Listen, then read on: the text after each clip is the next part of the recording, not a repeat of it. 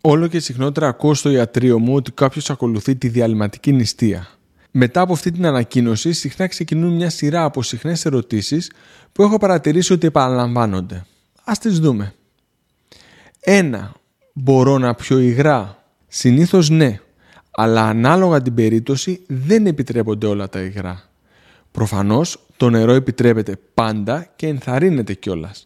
Αλλά ο καφές και το τσάι μπορεί να μην επιτρέπονται αναλόγως το λόγο που κάποιος επιλέγει να κάνει διαλυματική νηστεία. Αν για παράδειγμα κάποιος κάνει διαλυματική νηστεία με στόχο την απώλεια βάρους, όπως συμβαίνει συχνά, τότε η κατανάλωση καφέ και τσάι χωρίς γλυκαντικά με θερμίδες είναι αποδεκτή.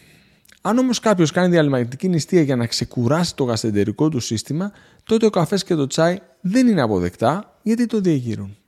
Αν επιλέξετε να πιείτε καφέ ή τσάι, το ιδανικό είναι να μην χρησιμοποιήσετε καθόλου γλυκαντικά, γιατί πολλές φορές αυτό οδηγεί σε πείνα.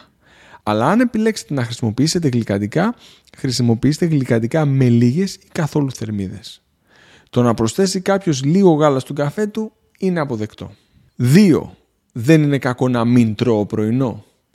Το 95% της σωστής διατροφής είναι το τι τρώμε και μόλις το 5% είναι το πότε τρώμε. Άρα αν είναι για πρωινό να φάει κάποιος κάτι το οποίο είναι ανθυγιεινό, το οποίο δυστυχώς σημαίνει πάρα πολύ συχνά, τότε καλύτερα να μην φάει πρωινό. Μπορώ να πω ότι πάνω από το 95% των ανθρώπων, αν κόψουν το πρωινό και ενισχύσουν σε ποσότητα το μεσημεριανό και το βραδινό, η διατροφή τους συνολικά θα βελτιωθεί. Και αυτό το λέω γιατί το πρωινό των περισσότερων ανθρώπων είναι ανθυγιεινό και σε αυτή την περίπτωση θα κάνει καλό να το κόψουν. Για παράδειγμα, τα δημητριακά πρωινού είναι γεμάτα ζάχαρη. Σίγουρα δεν είναι καλή ιδέα για πρωινό. Άλλες επιλογές είναι οι σφολιάτες, τα τοστάκια, οι μπάρες δημητριακών, το ψωμί με βούτυρο και μέλι ή η μαρμελάδα και άλλες επιλογές οι οποίες σίγουρα είναι πολύ χειρότερες από το μέσο μεσημεριανό που μπορεί να φάει κάποιος, δεδομένου ότι δεν παραγγέλνει πίτσες. Αν και δεν είμαι σίγουρος αν είναι χειρότερη η πίτσα ή τα δημητριακά ευρείας κατανάλωσης μεγάλα. Αν κάνουμε τη σύγκριση θερμίδα προς θερμίδα.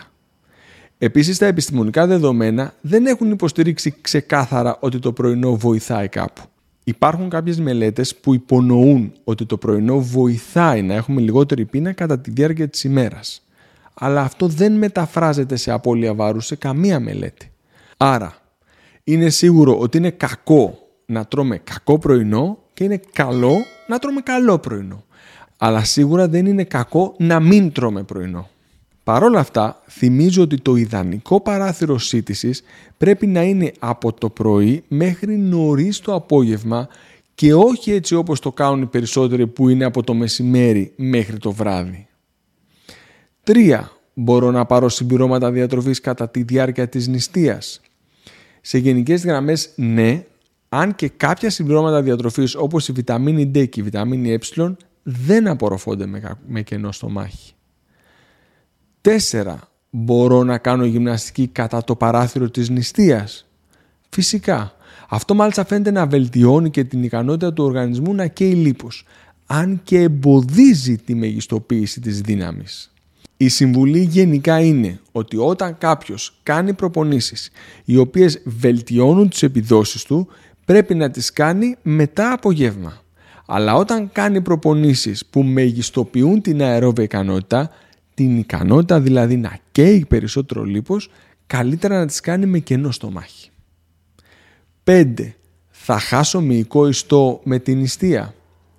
Εδώ δεν υπάρχει εύκολη απάντηση. Υπάρχουν κάποιοι άνθρωποι που αντιδρούν πολύ καλά στην ιστία και δεν χάνουν μυϊκό ιστό, ενώ υπάρχουν άλλοι που δεν αντιδρούν τόσο καλά και χάνουν πολύ μυϊκό ιστό. Σε κάθε περίπτωση μπορείτε να το αποφύγετε ή να το περιορίσετε αυτό κάνοντας γυμναστική. Άλλη ερώτηση είναι θα μειωθεί ο μεταβολισμός μου; Ούτε εδώ η απάντηση μπορεί να δοθεί γενικά, αλλά είναι εξατομικευμένη για τον καθένα. Σίγουρα δεν θεωρώ δεδομένο ότι θα μειωθεί ο μεταβολισμός κάνοντας νηστεία, αλλά σε κάποιους ανθρώπους αυτό όντως συμβαίνει. Όπως είπα και νωρίτερα, η γυμναστική μπορεί να προστατέψει τον μεταβολισμό μας. Άλλη ερώτηση είναι αν κάνει τα παιδιά να κάνουν νηστεία. Δεν βρίσκω το λόγο γιατί τα παιδιά να κάνουν νηστεία. Ο αγώνας για τα παιδιά είναι να μην τρώνε συνέχεια συσκευασμένα σκουπίδια και να εντάξουν όλες τις τροφές στη διατροφή τους ισορροπημένα. Πολλοί άνθρωποι κάνουν διαλυματική νηστεία γιατί με αυτόν τον τρόπο προσβλέπουν στην απώλεια βάρους.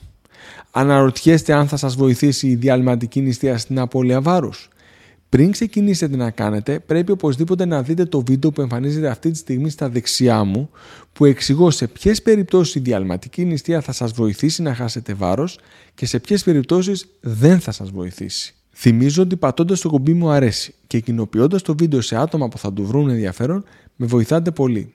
Σας ευχαριστώ πολύ.